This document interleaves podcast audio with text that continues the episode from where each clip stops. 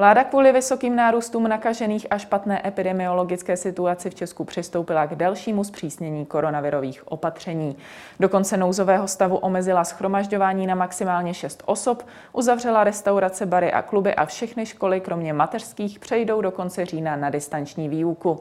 Na zastávkách MHD jsou do odvolání povinné roušky. Jak Češi zhoršující se situaci vnímají a kdo na restrikce nejvíce doplácí, začíná Epicentrum s Markétou Wolfovou. Vítejte.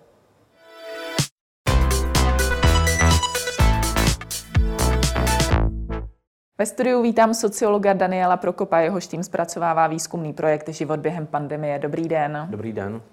Z vaší studie lze vyčíst, že pokud se podíváme na domácnosti vývoj ekonomiky od začátku epidemie, těžce dopadl zhruba na desetinu Čechů. Nyní se ale situace výrazně zhoršila. Znovu se zavírají restaurace, divadla, sportoviště. Jaký vývoj očekáváte nyní?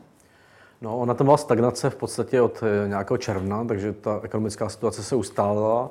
Eh, o příjmy přišlo část OSVČ, dohodáři hodně, eh, část zaměstnanců i měla redukované na, o 30 a více procent.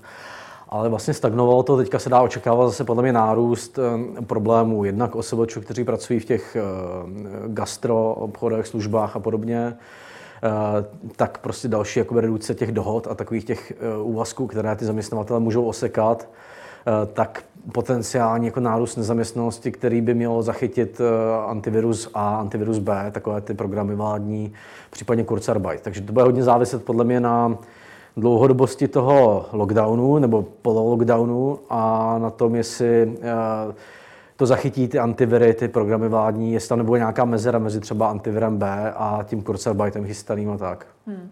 Očekáváte tedy, že se spíš uh, ty finanční potíže uh, prohloubí u těch, kteří už je měli, nebo se to rozšíří i do skupin, které se s nimi zatím nepotýkaly? No tak když se ptáme na to, kdo se bojí ztráty práce, tak to jsou nejvíc lidé, kteří vlastně měli nějak tu práci redukovanou v průběhu toho prvního půl roku té eh, epidemie.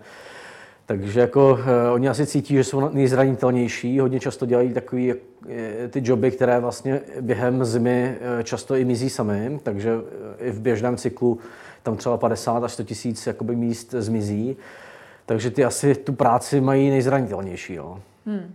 Začali uh, podle vás Češi šetřit v době pandemie? My se ptáme na plán, nebo na to, jestli se snaží šetřit eh, a to eh, na jaře to deklarovalo asi 45% lidí. Teďka je to asi 20% na konci hmm. září, takže to jakoby hodně pokleslo. A vlastně to bylo v souladu s tím, co publikují třeba David Navrátil jakoby z bankovních dat eh, České spořitelny, že tam byl velký pokles potřeby, ale vrátilo se to relativně rychle zpátky. Jo. A uh, oni mezinárodní srovnání ukazují, že ten pokles té spotřeby je nejvyšší v zemích, kterým se to jako nepodaří zastavit, ta epidemie. Mm-hmm. A ty lidi vidí ty důsledky v, v těch nemocnicích a podobně. A vlastně udělají takový spontánní lockdown, přestanou chodit do těch hospod a tyhle ty projevy toho chování potom přetrvávají jako výrazně déle než uh, nějaká uzavírka 14 denní. Jo. Proto je taky dobré prostě to uzavřít radši dřív a na omezenou dobu, než nechat to dospět do stádia, kde prostě ty lidi se omezí sami a dlouhodobě. Jo. Eh, takže já si myslím, že to bude růst, ten počet lidí, kteří chtějí šetřit, protože on je hodně závislý na tom, jestli se bojíte ztráty práce eh, a na obavách obecně, které asi budou růst. A myslím si, že vláda po tom, co jakoby udělala ten lockdown, což, nebo pol-lockdown, takové to poloviční uzavření, tak eh, teďka asi lidi moc utrácet nebudou, jako, ale potom by měla podpořit ty skupiny, které jsou ohrožené a které mají větší pravděpodobnost, že tu podporu převedou do té spotřeby, jo, což jsou třeba eh, chudší rodiny s dětmi. Hmm. Nejsou to úplně důchodci, nejsou to vysokopříjmoví, jsou to právě třeba spíš chudší rodiny s dětmi. Hmm, ono vláda uh, tak trochu v letě nabádala lidi, aby pomáhali nastartovat ekonomiku. Byla to tedy tehdy unáhlená slova? No asi to byla jako dobrá slova, ale možná i za cenu tohle apelu jako rezignovala vláda na takové ty měkké opatření, jako třeba roušky v vnitřních prostorách eh, od poloviny srpna, které by asi eh, dokázali zpomalit to šíření předtím, než ty děti jdou do těch škol a dokázali by jako zlepšit ten průběh na ten podzim. No. Hmm. Konec konců i z vaší studie to vyplývá, že lidé výrazně ubrali na ostražitosti během léta, začali jezdit na dovolené, mnohem více se stýkali s dalšími lidmi. Ostatně i premiér Andrej Babiš později argumentoval slovy, že vlastně to lidé chtěli, ta uvolnění. Takže to máme chápat tak, že vláda se těm, v těch opatřeních tak trochu řídí tou náladou ve společnosti. Já si myslím, že jako lidé hodně často mění ty názory v tom výzkumu. Zkoumáme těch samých 2,5 tisíce lidí a jejich míra obav, jo, nebo to, co vlastně, jak přistupují na to opatření, tak když se zavedou roušky, tak je 80% lidí začalo nosit jo, a těch zbylých 20 hodně často ani nechodí do těch prostor, kde by to měli nosit. Takže tam jakoby rozdíl mezi jarem a dneškem je asi 5% bodů v těch, co nenosí ty roušky. Takže těch lidí, kteří by jakoby nepřijali tyhle ty lehká opatření, je minimum. Jo. Myslím si, že to je spíš naopak, že když o tom přestanete mluvit, eh, tak ta veřejnost se uklidní a potom vlastně těžší zavádět eh, to zpátky. Jo. Takže tam já to spíš vyčítám vládě a vlastně jako i části expertů, že, že, že jsme ty rizika jako podcenili výrazně během léta, protože bylo jasné, jako, že ty kontakty jsou vysoké a že na podzim může být problém. Hmm. My jsme na to, já třeba Štěpán Jurajda a další jakoby, lidi Eh, upozorňovali, ale bohužel, bohužel jsme to asi podcenili v létě moc, jo? i přípravu té chytré karantény, takže já bych to nevyčítal lidem. Jo? Myslím si, že tam je i velké tlaky, o kterých se nemluví, jako z nějakých lobistických skupin, podnikatelských svazů a, a podobně, které vlastně jako se bály toho druhého přiškrcení a možná podcenili, že když ho neuděláme malinko, eh, já nevím, když se nezavřou v září, eh, neomezí se hospody, třeba otevírací doba už v září prostě, takže ho budeme muset dělat výrazně tvrději v říjnu. Jako no, že část lidí asi doufala, že to projdeme bez velkých omezení, což bylo nerealistické. No. Hmm.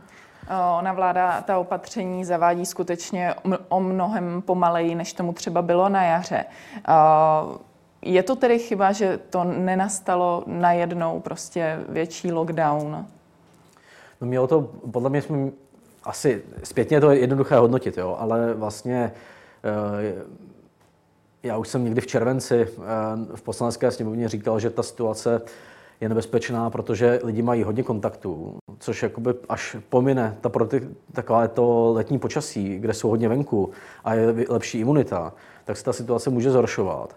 A zároveň to povede k tomu, že pro ty hygieny bude velmi těžké vytrasovat uh, takové množství kontaktů. Jo. Protože když, když v té krizi se průměrný člověk, uh, v, v, v té jarní, v té první vlně se průměrný člověk stýkal třeba s šesti lidmi týdně, jako, tak pokud se nakazil, tak vytrasovat těch šest lidí je docela jednoduché. Ale když v létě nebo na konci léta to bylo 22-24 lidí v týdnu, jako, tak je vytrasovat a zamezit tomu komunitnímu šíření je výrazně těžší. Jo. Hmm. Takže tam za A teda měla se mnohem víc posilovat uh, to, to trasování. Uh, studie třeba Harvardu uh, uvádí, že aby to, šlo, aby to trasování fungovalo i v dobách jakoby většího, větší zátěže, tak má být zhruba jeden trasovač, který jako zjišťuje ty kontakty na 100 000 lidí. To znamená, že bychom Eh, pardon, 30 eh, eh, na 100 tisíc lidí. To znamená, že bychom jich měli mít 3 tisíce v České republice. Jo. My jich máme asi 800 teďka zhruba a to se hodně navyšuje. Takže tam asi mělo dojít k zapojení call center a externích jakoby, trasovačů k těm hygienám, ale to blokovalo to, že ty hygieny neměly jednotný call script, jo, který si musel prvně nastavit, to je pravda, to má pan Zurila, který vede jakoby, tu digitalizaci pravdu. Jenže tohle jsme měli asi začít dělat eh, v tom březnu, dubnu, jakoby, jo, aby jsme se připravili na tu druhou vlnu. A druhá, druhý problém je, že jsme měli ty nejměkčí opatření zavádět 14 eh, dní před začátkem škol a potom eh, ty, co děláme dneska, asi před týdnem a vlastně celé je to trošku spožděné. Jo. Takže já jsem rád, že vláda se včera to jakoby udělala třeba včetně zavření hospod, když už zavíráme školy, ale je nutné se připravit na to, že zbytek toho října asi bude pro to zdravotnictví docela těžký, jo? že jako, aby lidi nebyli zklamaní, že se zavedly přísná opatření a za 14 dní ta situace v tom zdravotnictví jako nebude veselá. Hmm. Když jsme se bavili o tom trasování, premiér přišel také s tvrzením sebetrasování lidí. Nakolik je tohle třeba myslitelné? No, já myslím, že to sebetrasování někde v zahraničí existuje, že to není jako úplná, úplný nesmysl, eh, který by jsme měli vyčítat. Nicméně celý ten systém je závislý na tom, že máme třeba nějaké testovací kapacity, takže když se jako vytrasují ty lidi, tak se taky jdou otestovat, jako, takže že máme nějaké testovací kapacity a ty lidi se tam chodí otestovat a podobně. Takže to je byla taková jako nešťastná rétorika, že se ty lidi bez příznaků jako vůbec nemají testovat. Přitom ty studie uvádí, že ty bezpříznakoví jakoby šíří velkou část toho viru. Takže já si myslím, že úkol pro, teďka to zavřeme prostě, ale e, musíme hnedka od zítra, nebo ta vláda, připravovat ten, e, ten udržitelný scénář. Jo? A podle mě do něj patří výrazně silnější testování, výrazně silnější trasování. A to varoval bych před jednou věcí. Teďka tam pomáhají banky, operátoři a dobrovolníci v podstatě, jakoby, jo, to s tím trasováním. Ale my potřebujeme, aby to fungovalo za dva měsíce po dobu x měsíců. Jo. A to, nejde dělat, že tam bude někdo pro bono, zadarmo to dělat. Tam musí prostě se nasmluvat komerční koncentra, který za to budou placený a smluvně to budou muset dělat, ne, že jim přijde nějaký biznis a jako vypadnou a podobně. Jako. Hmm. Takže jako připravit tyhle ty věci, posílit testování, teďka se mluví o tom antigen, eh, testování antigenů, tak třeba tam nějak zapojit, ale to je jako na odbornících z epidemiologie, ale je rozhodně nutný využít těch 14 dní teďka, co máme na přípravu těch procesů. No. Když se podíváme celkově na to, jak Češi vládě důvěřují, máte pocit, že jí důvěřují? No my jsme to zkoumali někdy eh, v červnu naposled a tam ta důvěra jako trošku propadla, ale ne moc, takže jako vlastně se ukazovalo, že tu první vlnu za vláda zvládla. Jo? A jak epidemiologicky, tak eh, v podstatě ekonomicky. Jo? Tam hodně často jsme jí vyčítali, že je pomalá v něčem, ale zase já vím, že tam byly i návrhy, eh, které dávali různí lobbysti vládě, Eh, na různé typy voucherů a podobně, který jako vlastně zpětně jsem rád, že ta vláda byla pomalá, že Andrej Babiš jako hodně váhal, protože vlastně vyváhal, vyváhal tu situaci tak daleko, že už bylo vidět, že to není potřeba. Jako, že vlastně tam si snažil protlačit eh, různé skupiny, prostě věci, které vůbec neměly smysl, si myslím. Takže ta vláda to zvládla docela dobře, to jaro, ale eh, od té doby je to horší. No. A vidíme jako na jistým poklesu preferencí, ano, že se to asi dotýká té volební situace, ale zřejmě jako klíčový bude těch dalších měsíc no, pro, pro to veřejné mínění. Hmm. Já se, co se, týká, co se týká té důvěry, ptám i protože včera při tiskové konferenci vlády reagoval Andrej Babiš na otázku, kde se stala chyba, že jsme se nyní dostali do takových čísel. Jeho odpověď si nyní připomeneme. Takže já si myslím, že se v tom angažuji od rána do večera. Eh, nemám žádný pocit, že by jsem eh, pochybil. My eh, jsme zkrátka rozhodovali a v březnu někdo přišel s tím matematickým modelem a, a, a v srpnu někdo sice byl to ten stejný člověk, ale už přišel v nějakém čase a ty, kteří měli přijít, nepřišli, takže to je podle mě v této chvázi zbytečná debata. Já nemám pocit, že bychom eh, dělali něco špatně, eh, nikdo pořádně ten vír můžeme se bavit, tady je odborník, můžete se zeptat primářů, jak ten vír se chová. A samozřejmě jako umírají lidi, umírají lidi s covidem. Ano, a mně je to líto, mně je to líto. Pravděpodobně ten covid urychluje eh, ten, nebo zkracuje ten život, to mi je taky strašně líto. Proto děláme maximum pro to, aby jsme, aby jsme zabránili eh, nějakému zásadnímu problému, takže já úplně nevím, co by eh, teďka nefungovalo. Je tohle za daných okolností přesvědčivá reakce premiéra? Já si myslím, že by měl připustit, eh, že se stala chyba, že se stala chyba v tom, že ty opatření v srpnu se nezavedly dřív a že, eh, že se stala chyba v tom nedostatečným posílení trasování a podobně. Takže tam by asi měli připustit chybu. Na druhou stranu, myslím si, že eh, jako je pravda, že i opozice prostě uh, byla proti, nebo část opozice proti zavádění roušek, jo, že jako politická odpovědnost je na, uh, na vládě samozřejmě, měla by připustit chybu, ale vlastně jako i, politi- uh, i opozice, i, zami- i někteří zástupci těch jakoby podnikatelských uh, svazů, hospodářské komory, jsem věděl, že jakoby, oni jako nechtějí moc uh, zavádět nějaké omezení a podobně. Uh, takže ten tlak byl i nejen ze strany veřejnosti, ale ze strany těchto jakoby, skupin a ty by si všichni asi měli jako uvědomit, že ta dynamika té epidemie je taková, že je nejlevnější tu epidemii krotit v nějakých jakoby přírůstcích do tisíce caseů denně, eh, tisíce nemocných denně, nových, protože potom funguje to trasování, potom fungují takové ty levné opatření. A když to pustíme, tak eh, vlastně potom musí přijít ten lockdown dříve nebo později. A že je prostě dobré eh, jinak jako investovat do těch věcí a druhá, když je to nevyhnutelné, tak prostě na čas udělat i ty mírnější závěrky, jako no, třeba v hmm. září už. Mezi lidmi je znát, eh, ale že nejsou tolik eh, ochotní k tomu lockdownu eh, všeobecně k opatřením, tak jako byly třeba na jaře.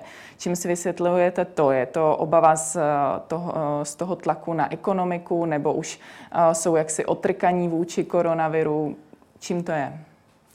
Tak problém toho, té epidemie je to, že ty důsledky, které jsou vidět a lidé je pochopí, přichází tak jako uh, měsíc potom uh, největším nárůstu, nebo eh, to potom, kdyby ty lidé měli změnit to chování. Jo. Protože tam je jistý, eh, jistá doba od toho, kdy se nakažení dostanou eh, na testy, kdy zjistíme, že jsou nakažení. Potom je jistá doba k tomu, kdy přijdou do nemocnic a potom je větší doba do toho, kdy začnou třeba část těch lidí umírat. Jo. Takže vlastně ty největší dopady, které mění to veřejné mínění, dochází asi měsíc potom, co by ty lidé měli měnit to chování. Jo. A to je jako přirozená věc v té epidemii a proto je nutné, aby eh, vedení toho státu, ale experti na to upozorňovali a snažili se to vysvětlovat, jo, protože eh, druhá přirozená věc, aspoň v této epidemii, je to, že to nepostihuje mladé lidi a ty lidi, kteří jsou nejvíc sociální, mají nejvíc kontaktů, mají vlastně jako největší náklady na to, aby se uskromnili v tom chování a zároveň mají nejmenší jako dopady na ně, jo, protože často ten koronavirus projdou bez uh, nějakých problémů. Jo.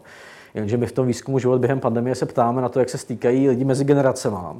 A je jenom malé množství třeba lidí nad 55 let, které, kteří se nestýkají s nikým do 35 let. Jo. Hmm. Takže tam jako jsou mezigenerační styky, které to té mladé generace přenesou do té starší generace. A ten dopad je na někoho jiného, je za delší dobu, takže vlastně to, eh, ta změna toho chování chvíli trvá a proto je nutný vysvětlovat ty rizika už třeba od srpna. Jako no. hmm. Jak moc se třeba změnilo to vnímání lidí, tak jak na jaře vnímali hlavní důvod, proč tedy lockdown, proč jistá omezení, jak se ten důvod posunul, co by pro ně byl nyní dostatečný argument pro to skutečně pevně dodržovat veškerá opatření? bych řekl, že jako nikdo asi vlastně nemá takové data, jo? že my teďka tam v tom další vlně zkoumáme, nakolik ty jednotlivá opatření eh, si myslí, že budou fungovat a nakolik je zatěžují, jako je osobně a jejich blízké. Jo. Z toho se bude dát něco říct. Ale třeba jsme se ptali na očkování a eh, jestli by se nechali očkovat a to, když si vycházelo jako relativně negativně a teďka už nám řeklo nějakých 56%, že by se nechalo, asi třetina byla proti a 10% nevědělo. Takže řekl bych, že jakoby tyhle ty věci ukazují, že když jako, uh, vlastně ty lidi vidí ty dopady a kdyby se s nimi nějak komunikovalo konzistentně, tak eh, se to veřejné mínění dá prostě jako přesvědčit o nutnosti těch opatření. Že to není, že bychom byli třeba hloupější než Němci nebo něco takového. Jo. Tam jde o to, že když všechny ty opatření zmizí, tak se to vytratí z takového to povědomí. Eh, takže když v Německu nebo ve Švýcarsku jste byla v létě a musela jste se zapsat eh, v restauracích, aby vás mohli vytrasovat, kdyby tam hmm. byl ten koronavirus, tak vám to jako připomíná trošku, že to jako není vyhraná bitva a tyhle ty věci je dobré podle mě jakoby nechat i přes to léto. Už jenom kvůli tomu, aby eh, jsme si to připomínali. Takže to mohla být jedna z těch chyb, že jsme vůbec nepřistoupili k těmto menším opatřením. Tak, myslím si, že to vytrácí z toho povědomí prostě a potom, potom, je, potom doplatíme na to měsíční spoždění mezi tím, kdy je třeba změnit to chování a kdy to má ty dopady. No. Hmm. Mnohdy jsou sporné i názory jednotlivých odborníků na epidemii, tak jak je řada těch, kteří před koronavirem varují a skutečně upozorňují na to, že je situace kritická, tak někteří tu situaci mírně bagatelizují. Nakolik to má třeba dopad na veřejné mínění? Jako nikdo asi nemá data o tom, jestli uh, jako měli dopad uh, ty petice, pan Schmutzler a podobně. Jako, takže to je čistá hypotéza. Já jenom prostě uh, mi přijde, uh, že třeba takový ten argument té umrtnosti, uh, tak uh, že lidé umírají s covidem a podobně, tak to se hodně rozšířilo, když vidíme jako na sociálních sítích to komunikaci. A přitom eh, ty statistiky ukazují, že v těch zemích, kde se to nechá, kde se to pustí, jo, tak eh, je těch umrtí ještě daleko víc než eh, těch lidí s covidem. Třeba v Americe na konci července, když bylo asi 170 tisíc umrtí jakoby na covid, tak už těch mrtvých oproti normální době bylo asi 210 tisíc. Takže vlastně tam další lidé prostě doplácí na to, že se omezí péče v ostatních věcech a tak. Jako. A to je právě důsledek toho, když to necháme uh, uh, dojít do takové míry, že to zahltí to zdravotnictví, že to má jako dopady na další zdravotní péči a podobně. Jo. Takže takové ty argumenty, že se umírá s covidem a že to jako není problém, tak uh, jim naprosto jako chyběla racionalita, si myslím. No. To, je můj, to je můj názor. Jaký to má dopad, tak uh, jediné, co můžeme soudit, je jako z důvěry profesím, a ta je u těch jako technických profesí a, a lékařských profesí hodně vysoká. Je, je, když se ptáme na to, koho by lidi chtěli za prezidenta, tak tyhle ty profese tam eh, figurují velmi vysoko. Jejich prestiž je velmi vysoká. Takže zřejmě i to, eh, ta eh, schopnost nastolovat ty témata je relativně vysoká u těchto lidí. Hmm. Je ta důvěra společnosti v tyto odborníky vyšší než třeba ve vládu přímo? Tak ve vládu jsem vždycky pohybil kolem 30%, 30%, takže vlastně v ty odborníky je skoro vždycky vyšší v Česku. Hmm. Celkově řekl byste, že jsou Češi ti, které, eh, kteří lépe přijímají nařízená opatření, a, anebo u nich lépe eh, funguje jakési spontánní sebeomezení? No to mě vždycky překopovalo v tom našem výzkumu, že jsme už na jaře si říkali, jako, eh, jak ty Češi se sebe omezili, a, a ona to byla trošku pravda a do velké míry to byl dopad těch restrikcí. Jako jo. E, potom to sebeomezení to drželo jistou dobu e, i po těch restrikcích. E, tam začalo jakoby to chování víc vysvětlovat ta míra těch obav. Ale řekl bych, že na to sebeomezení potřebujete vidět ty negativní důsledky, což jakoby na jaře trošku bylo z té Itálie, ale teďka to už hodně dlouho jsme neviděli prostě, no. tak, takže to sebe omezení asi nefunguje racionálně, že si jakoby prostě spočítáte exponenciální křivku a spočítáte si to, že třeba dneska, zítra pravděpodobně může jako přibývat i 300 hospitalizovaných denně eh, díky tomu, jaký byl ten vývoj před 14 dny v, eh, v těch nakažených. Takhle prostě jakoby daleko eh, ta, ta racionalita nejde. Jako no. Tolik Daniel Prokop, díky za vaše odpovědi. Díky. A to už je z Epicentra pro dnešek vše. Nezapomeňte nás sledovat zase zítra od 15 hodin na viděnou.